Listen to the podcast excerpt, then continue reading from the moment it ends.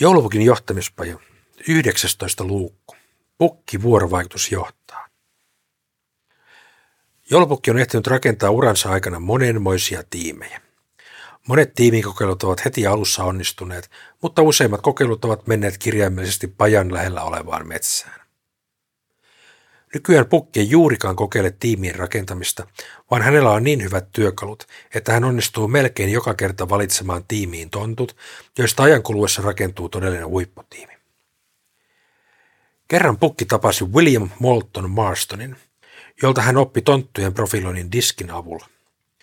Yksinkertaisuuden vuoksi Pukki kutsui D-tyylin tonttuja dominoiviksi, I-tyylin tonttuja puolestaan vaikuttajiksi, S-tyylin tonttuja pysyviksi ja C-tyylin tonttuja noudattajiksi.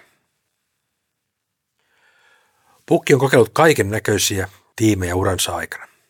Kerran hän päätti kokeilla tiimejä, joissa kaikki tontut olisivat mahdollisimman samankaltaisia.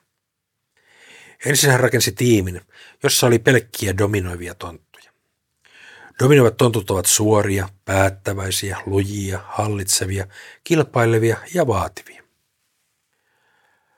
Pukki antoi dominoiville tontulle tehtäväksi rakentaa poroille uuden aitauksen.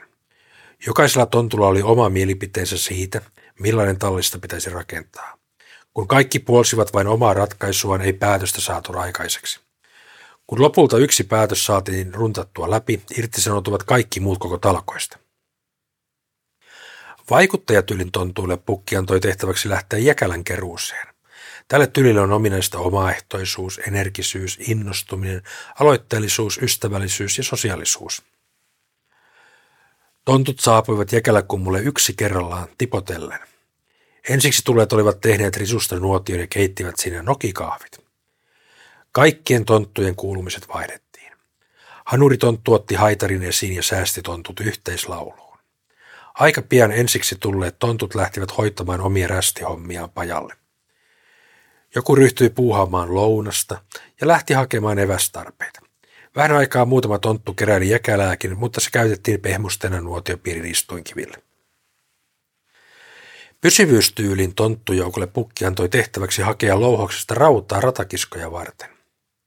Näille tontuille on ominaista ystävällisyys, perinteet, harkitsevuus, leppoisuus, rauhallisuus ja ujous. Tällaisia 40 suomalaistontusta on. Louhoksen suulla kävi kuhina jo hyvissä ajoin ennen sovittua ajankohtaan. Kukaan ei tullut myöhässä. Tontut odottivat pitkään, että joku ottaisi ohjat käsiinsä.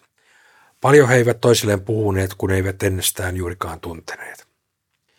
Pikkuhiljaa hiljainen odottaminen alkoi kyllästyttää ja joku avasi suunsa kertoakseen mielipiteensä pukin epäselvästä ja vaillinaisesta ohjeistuksesta. Niinpä yhteinen mielipide oli se, että pukki ei ollut ihan tehtäviinsä tasalla. Oli jäänyt epäselväksi myös se, paljonko rautaa pajalle pitää toimittaa. Sangollinen, kottikärryllinen vai koko vankkurillinen. Koska tarkkaa tietoa ei ollut ja päiväkin alkoi olla jo liian pitkällä, palasivat tontut varmuuden vuoksi pajalle tyhjin käsin. Huomenna pukki ehkä antaa toteuttamiskelpoisemmat ohjeet. Tekivä pukki myös noudattajatyylin tonttujoukon. Tehtäväksi he saivat reen kiitoradan raivaamisen. Tälle tyylille on ominaista tarkkuus, järjestelmällisyys, kontrolli, harkitsevuus, täydellisyyden tavoittelu ja vetäytyväisyys. Noudattajatontut kerääntyivät kiitoradan päähän täsmälleen sovittuna aikana. He alkoivat systemaattisesti suunnittelemaan.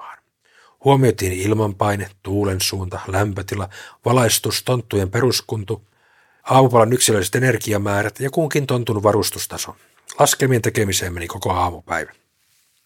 Sitten pidettiin minuutilleen 47 minuutin pituinen lounastauko.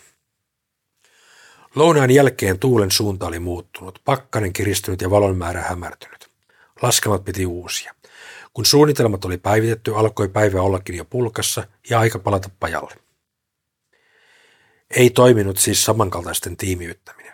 Vahingosta oppineena pukki päätti rakentaa tiimin erilaisista tontuista. Ensin hän nimitti tiimille johtajan. Siihen homman hän valitsi Staratontun.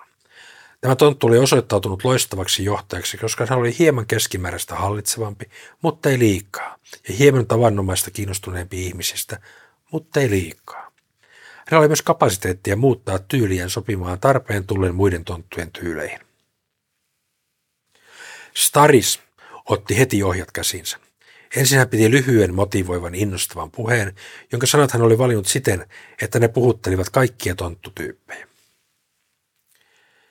Sitten hän antoi puheenvuoren patruunatontulle, joka kertoi näkemyksensä toiminnan strategiasta ja suunnitelmastaan tehtävän jaosta. Staratonttu käytti tämän jälkeen vielä hetken tonttujen motivointiin ja patruunatontun halkipoikki pinon puheen jättämän kylmyyden lämmittämiseen. Näin homma oli saatu käyntiin ja patruunatonttu työnjohtajaksi ja staratonttu lähti katsaustamaan seuraavan päivän työmaat.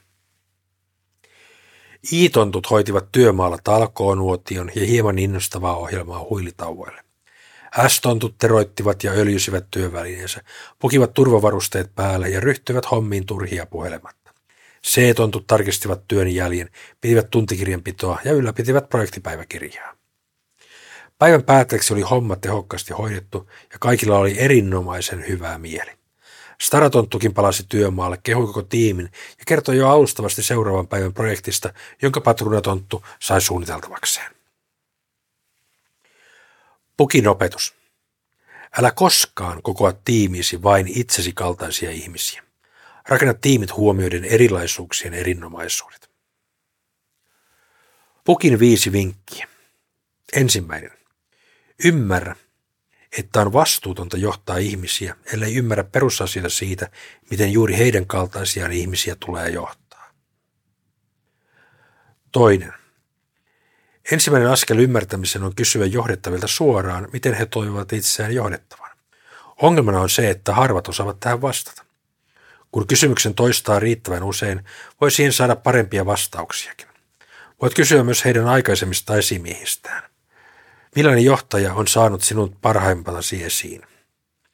Huomaa, että vastaukset ovat vain suuntaa antavia, eivätkä korvaa omaa ajatteluasi. Kolmas. Äärimmäisen hyvä, lähes päivittäin toistettavissa oleva kysymys on, miten voin auttaa sinua menestymään tehtävässäsi? Tätä kun tivaa riittävän usein johdettaviltaan ja ottaa myös vastaukset luovasti huomioon, on vaikea epäonnistua esimiestehtävässä. Neljäs. Älä ikinä milloinkaan teetä profilointeja vain teettämisen vuoksi, vaan hyödynnä niitä systemaattisesti johtamisessasi. Pidä profiilit helposti saatavillasi, jotta voit pelata johtamisesi vaikuttavuutta profiilin antamaan informaatioon. Viides. Ota profilointivälineet päivittäisen johtamisesi perustyövälineiksi. Näin kehityt päivä päivältä paremmaksi ihmisten tulkitsijoiksi.